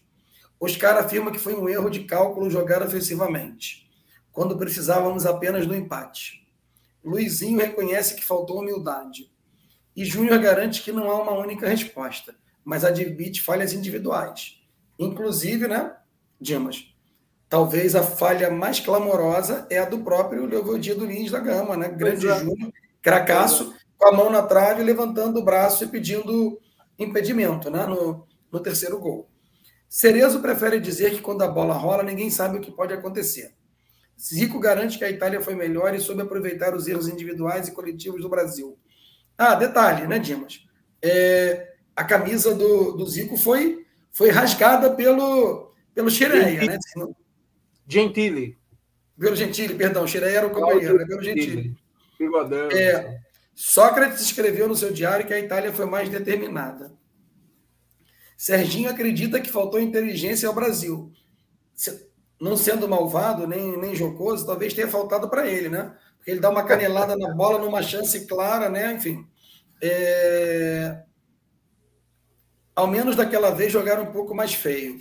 Éder prefere dizer que foi um vacilo diante de um adversário melhor. E Paulo Isidoro, que entrou no final, garante que foi um jogo atípico. Pois, respeitando a opinião de todos os meus companheiros, Prefiro dizer que não perdemos, ganhamos. Ganhamos muito tendo o privilégio de participar daquela seleção mágica, com um craque em cada posição, com um entendimento. Bom, eu só vou corrigir o Falcão, e quem sou eu para corrigir o Rei de Roma? Você tinha é, um craque, para mim, em nove posições.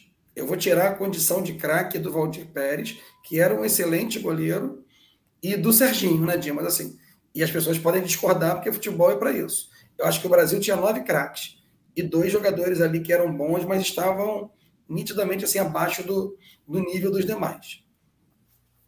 Mas retomando então, o Falcão dizendo que era um craque em cada posição. Com o entendimento perfeito de que futebol deve ser jogado para frente, com alegria, com talento e com prazer. Ganhamos a certeza de que dedicamos o melhor do nosso físico e de nossa inteligência para proporcionar aos torcedores brasileiros momentos de orgulho e encantamento com a seleção que representava o país. E aí vai no que Dimas falou, né? A gente voltou a pensar no Brasil de 70, de 58, né? depois de, de 74 e 78. Ganhamos a confiança de que éramos, sim, competentes para tocarmos nossas carreiras como vencedores, como atletas de excelência no nosso ofício, como profissionais de elite no esporte mais popular do planeta. Dos 22 integrantes do grupo, só quatro não atuaram no exterior. Então, isso também foi um baita reconhecimento né, para a seleção de, de 82. Ganhamos um prêmio mais importante do que o título, que é o reconhecimento do mundo para o nosso jogo bonito, para a nossa arte, para o nosso futebol coletivo, para a nossa disposição de encantar o público e tornar aquele time inesquecível. Aquele Brasil de 82 foi um campeão de encantamento.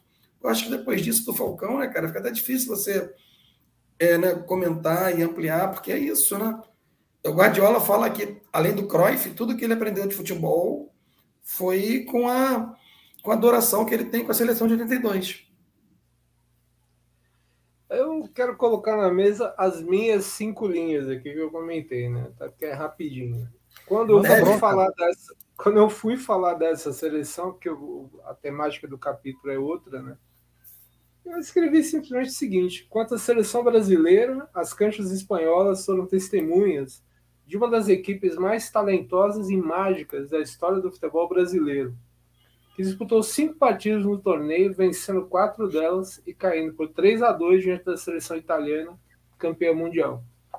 Eu vou ser muito sincero, assim, eu não, não tenho um, um, reparo a fazer, assim, a, a experiência que aquilo proporcionou, a sensação de falar, então isso é o futebol brasileiro, né? então isso é ser brasileiro no futebol, né? Isso é vestir essa camisa amarela e estufar o peito, não, não por um orgulho, assim, da, da arrogância e tal, para dizer, pô, como nós somos legais, né? Como nós somos, como nós damos certo, como a gente faz as coisas com, com talento, com determinação, com competência e com beleza, né? força e beleza. Essa experiência me bastou. E claro, a derrota, terrível, né? chocante, fiquei atônito olhando para a televisão, mas eh, a sensação era, eu quero mais disso, né? eu quero mais disso, assim. Tanto que eu vou fazer uma confissão, assim, não, não é para te, te contradizer, não, Tunai, mas eu juro mesmo, assim, que uma das cenas mais constrangedoras que eu já vi na minha vida de acompanhar futebol em Copa do Mundo foi o Dunga ganhando a Copa do Mundo em 94. Né, com aquela frase, né, fotografa essa. Né, não vou repetir aqui porque eu tenho respeito pelas pessoas. Uma coisa assim, meio besta, meio abjeta. E eu juro para você que na hora veio na minha cabeça assim: eu falei, essa camisa 8 já foi vestida por um cara chamado Sócrates. E eu não Gerson. sou é, Gerson, pois é. Então, eu acho que é isso que fica, assim. E o que faltou, não faço a mínima ideia. Eu queria retomar a frase que está numa dessas revistas aí, quando o jornalista escreve: a culpa é desse maravilhoso jogo chamado futebol. Sabe? A gente ganha, pede empate e está tudo certo, assim. É uma coisa que, eu, que sempre me irrita muito, assim, né? Na hora do terceiro gol do Rossi, né, tirando a, né, o Júnior, que podia ter saído da área, né, dando condição, mas fazer o quê, né? Todo mundo erra. O, os 11 jogadores do Brasil estavam no campo do Brasil. Então, toda vez que eu escuto assim, ah, atacamos loucamente, não precisava, o empate era nosso. É claro que eu respeito o que os caras disse, tá? porque ele era um, não, um zagueiraço, assim, né? Mas não foi isso, não. Foi um jogo, cara o futebol é um jogo. Se tem uma coisa que, eu, que me encantou na Abel Ferreira foi quando ele foi no Roda Viva a frase: o futebol é um jogo. Vocês não podem esquecer disso, o futebol é um jogo.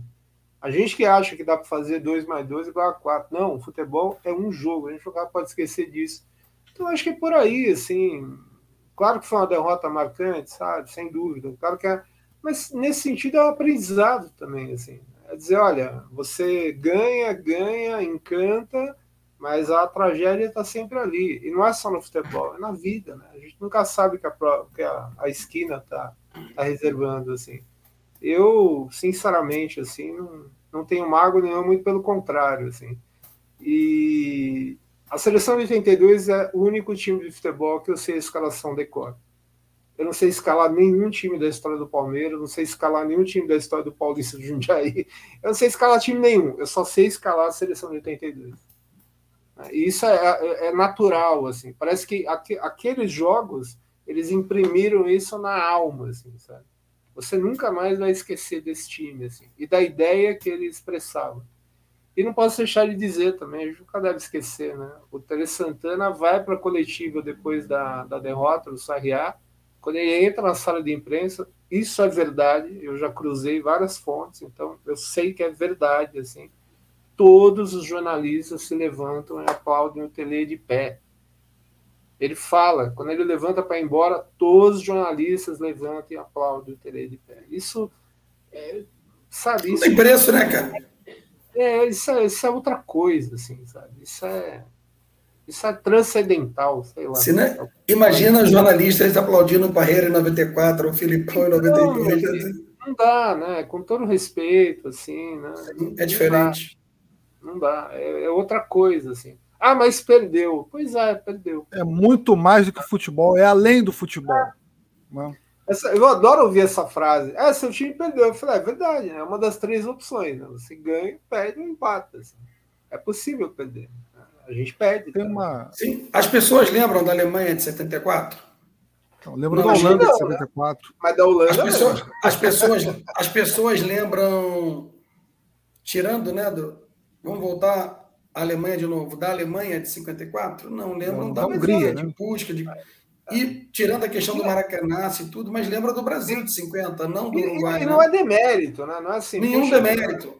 Ah, a Alemanha Ocidental campeã de 74 é é incrível. Sim. Ah, em 54, então nem se fala, não é isso assim, mas, mas o que fica o encantamento, né, a beleza. Isso. É times que entraram para a história como, né, como, como times aí que, que são né, a encarnação do, daquilo que a gente pretende ver no futebol, né, que é um futebol encantador, um futebol ofensivo. Sim, né? Ô, Cláudio, é, o, o Cruyff falava muito sobre isso, né? Você não tem responsabilidade só com a vitória, você tem responsabilidade com o público que te Sim, acompanha. Com o jogo. Com o jogo, né? O futebol total. Eu sou fã, né? fervorosamente. E, Cláudio, você foi o cara que é, me inspirou a pesquisar mais sobre o Cruyff, né?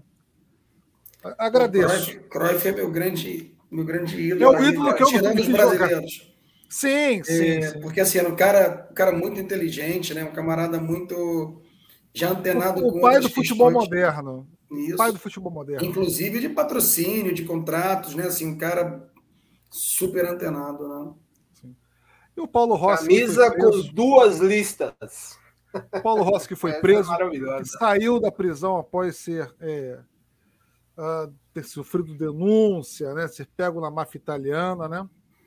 Aonde rebaixou o Milan né, para a segunda divisão do italiano. E saiu né, para vencer a Copa de. Il Bambino Doro, que acaba sendo convocado né, pelo, pelo Enzo Berzot, porque a Itália estava numa crise né, terrível e aquele garoto promissor ali que apareceu acaba sendo trazido, mesmo com todo o escândalo né, da, da Lotogol lá, né, que era loteria italiana e de manipulação de resultados, coisa que a gente viu no Brasil, né, máfia do apito, enfim, né, uma série de outras questões aí desse jeito aí, papeletas amarelas, ainda nos anos 80. Mas o, o Paulo Rossi tão contestado e ele mesmo fala, né, nesse livro do o prefácio dele, o prefácio do livro do Falcão é do ou apresentação como queira é do Paulo Rossi é, é muito bacana. Então, assim, 82 é, é diferente, né? É, e não, não só por ser uma efeméride, né? Do Sarriá em si, mas 40 anos, né? Assim, a gente vai ter.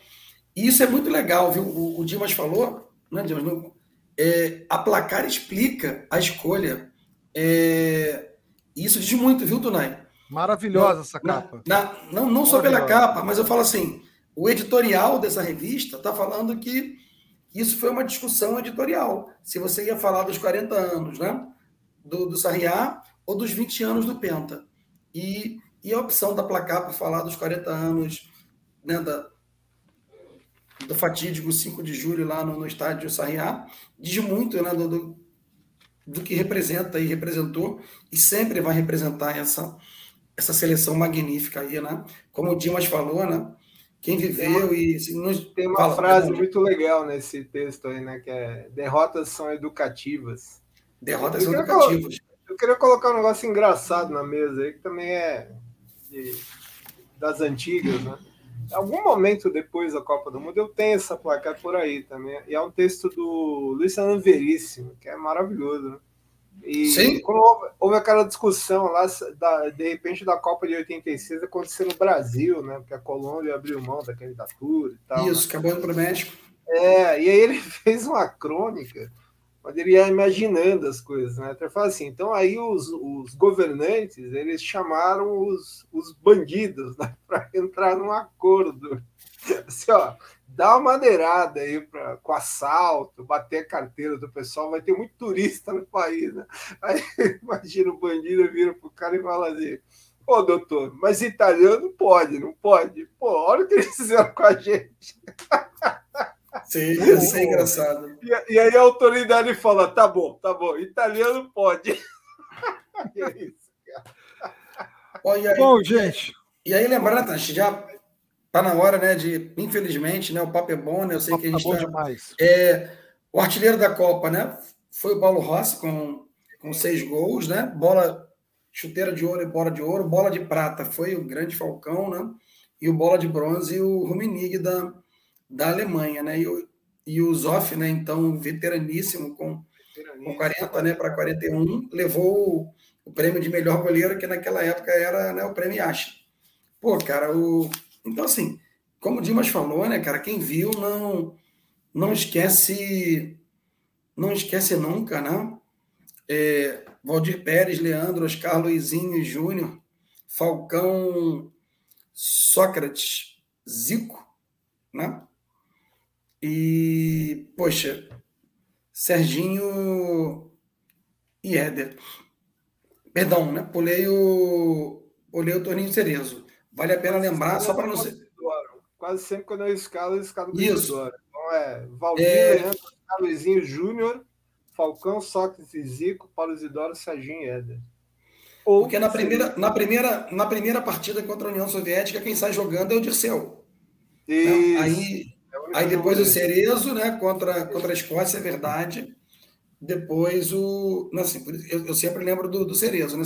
Que é o que está na minha cabeça. Cerezo, Falcão, Sócrates e Zico.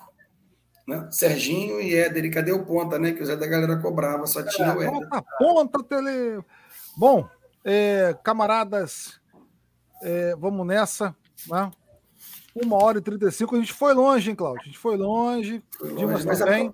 A 82 merece. Agradecer enormemente a presença merece. do Dimas aí, Hoje... né? Mais uma vez, muito obrigado, né, Tonai, por esse, ah, esse papo aí bacana muito. demais aí, essa, essa conversa aí com contexto, né? E não só da derrota em si, mas que é fundamental, né? Discutir o, o futebol, né? Também para além das quatro linhas, pensando na relevância das questões socioculturais. Te agradecer enormemente aí lembrar a galera que nos vê, né, que pô, ajudem aí, né, não só o canal Bola Viva, a Web Rádio Censura Livre, né, mas de maneira geral, né, produções independentes como, né, a obra do Dimas aí, né, Copa do Mundo, uma aula de história que, que merece ser lida aí, né, e vai ser bacana para todo mundo que quiser conhecer mais aí, né, para além do, do jogo em si. É, eu, eu queria fazer a saideira só lembrando, meio meio num anticlímax, assim. Mas, na verdade, o capítulo de 82 do livro, né, dessa segunda edição, ele mexe com a Espanha mesmo, né? Então, o que me interessa é, é mostrar, e foi um ângulo de entrada que acabou me seduzindo mesmo, do ponto de vista da relação história-futebol, futebol-história, por isso eu chamei de a difícil Copa da Democracia Espanhola, que é como, a princípio, a Copa foi pensada para ser a vitrine da Espanha em redemocratização, né, no pós-franquismo, e ela acaba sendo um enorme fracasso esportivo, né, a seleção espanhola vai muito mal, e aí existem raízes interessantes desse fracasso esportivo na questão das identidades regionais, né, das, das nacionalidades. A relação naquela seleção entre as nacionalidades era muito, muito complicada, talvez, de certa forma, ainda um reflexo do, do, do período do franquismo, né, da excessiva centralização em Madrid, da, da castelanização. Tem uma discussão que, que me deu muito gosto em fazer assim, né, no capítulo. Mas em algum momento eu falei, não, vou ter que falar da seleção de 82, porque senão eu vou trair a minha geração, né? E eu não posso fazer isso. Ah, Mas nossa. são aquelas cinco linhazinhas, assim, porque. Ah. Até porque o, o, objeto do capítulo não é esse, né? É falar da Sim. Espanha democratizada mesmo. Bom, vamos nessa, uma hora e 37 minutos. Como eu falei, a gente passou muito da hora, mas o 82 merece. Né? O debate foi muito legal, a conversa foi muito boa, a participação de todos aqui. Eu quero agradecer ao Dimas, que compareceu.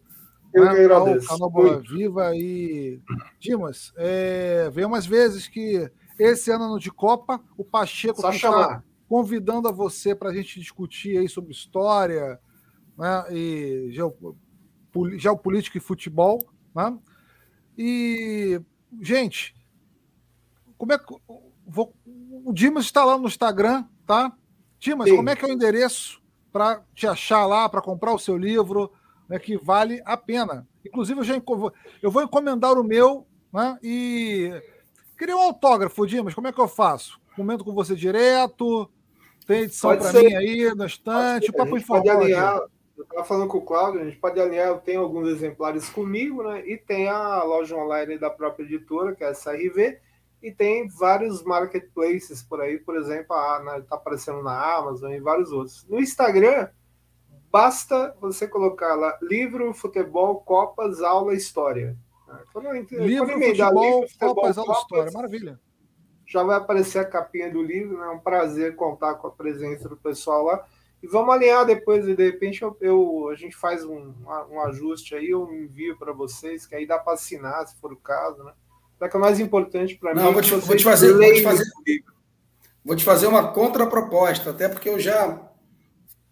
Ele já, já deve estar tá chegando, já foi encomendado. Ah, legal. legal. Vou, a gente vai marcar uma ida a São Paulo para tomar um Melhor café ainda. contigo, Melhor colher essa assinatura em loco, conversando sobre Melhor o livro. É, mas o, o que mais interessa é que vocês leiam. A assinatura é um detalhe, assim, né? sim, sim, claro. Claro, claro, nós vamos ver. Isso é uma, isso é uma missão. É, Cláudio, muito obrigado aí pela sua participação. Né? É, que você me deu essa ideia da gente trazer esse debate aí para o Bola Viva e eu com certeza acatei, né? Porque não pode passar batido esse 5 de julho. Não, né? a discussão está sendo intensa, é, intensa, gente. Não é isso, né, Tomé? Viva, viva a seleção de 82, viva João Saldanha, já que você lembrou, né? 105 anos, viva o grande né, Reinaldo aí, a democracia corintiana e, e todo né, projeto aí de, de progresso, né, de, de, de liberdade dentro do esporte e do futebol brasileiro aí. Um beijo grande aí para todos e todas que nos veem, né? Uma excelente semana, forte abraço. Eu então, não galera, lembro, não lembro se eu falei isso, me desculpa, não lembro se eu falei não? isso, eu vou falar porque é rápido. Eu fiz esses dias uma live sobre a Copa de 50, né? E aí, em vários momentos da live, eu ia falar 16 de julho e falava 5 de julho. Eu tive que corrigir depois, né? Fala, minuto tal, tal, tal, por favor, ouça 16 de julho, não 5 de julho, né? É, fica na cabeça, assim. Depois eu falei, não é possível, né? Por isso que eu até brinquei, falei, para mim o 5 de julho é o 16, meu 16 de julho pessoal, assim. É o meu maracanaço, pessoal, o sariaço, pessoal. É o nosso sariaço, poxa. Obrigado, gente. Obrigado, Forte abraço, Dimas, tudo bom, saudações. Valeu, galera. Vamos nessa, um abraço. Até a próxima terça-feira. Valeu. Jornalismo, debate sobre temas que você normalmente não encontra na mídia convencional, participação popular, música de qualidade e muito mais. Web Rádio Censura Livre, a voz da classe trabalhadora. Obrigado, cara.